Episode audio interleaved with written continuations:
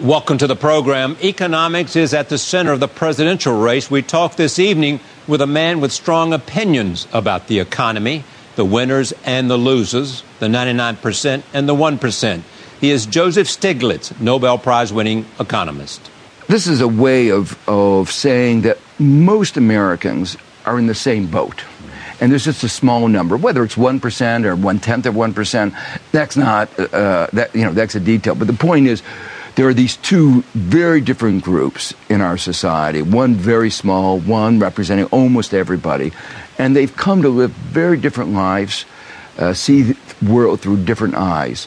We conclude this evening with a conversation recorded at the Clinton Global Initiative with Chelsea Clinton, the daughter of former President Clinton and Secretary of State Hillary Clinton. You don't have to be Bill Clinton and have a platform like this, or Bill Gates and have you know, almost infinite resources to muster towards something, um, but that through the methodology and the ethos of making a commitment, of defining a specific objective and specific metrics to hold oneself and one's partners accountable towards reaching that object- objective, that people will be truly invigorated to apply that thinking and that approach toward whatever it is that they really care about locally or globally. Joseph Stiglitz and Chelsea Clinton when we continue.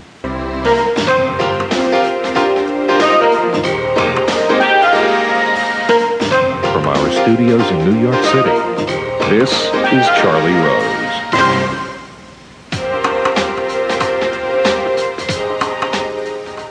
The debate over the widening economic divide in this country has intensified. It helped spark the Occupy Wall Street movement one year ago. It's also been a key issue in the presidential campaign as the economy continues to falter. This country doesn't succeed when only the rich get richer. We succeed when the middle class gets bigger. Joseph Stiglitz is a Nobel Prize winning economist.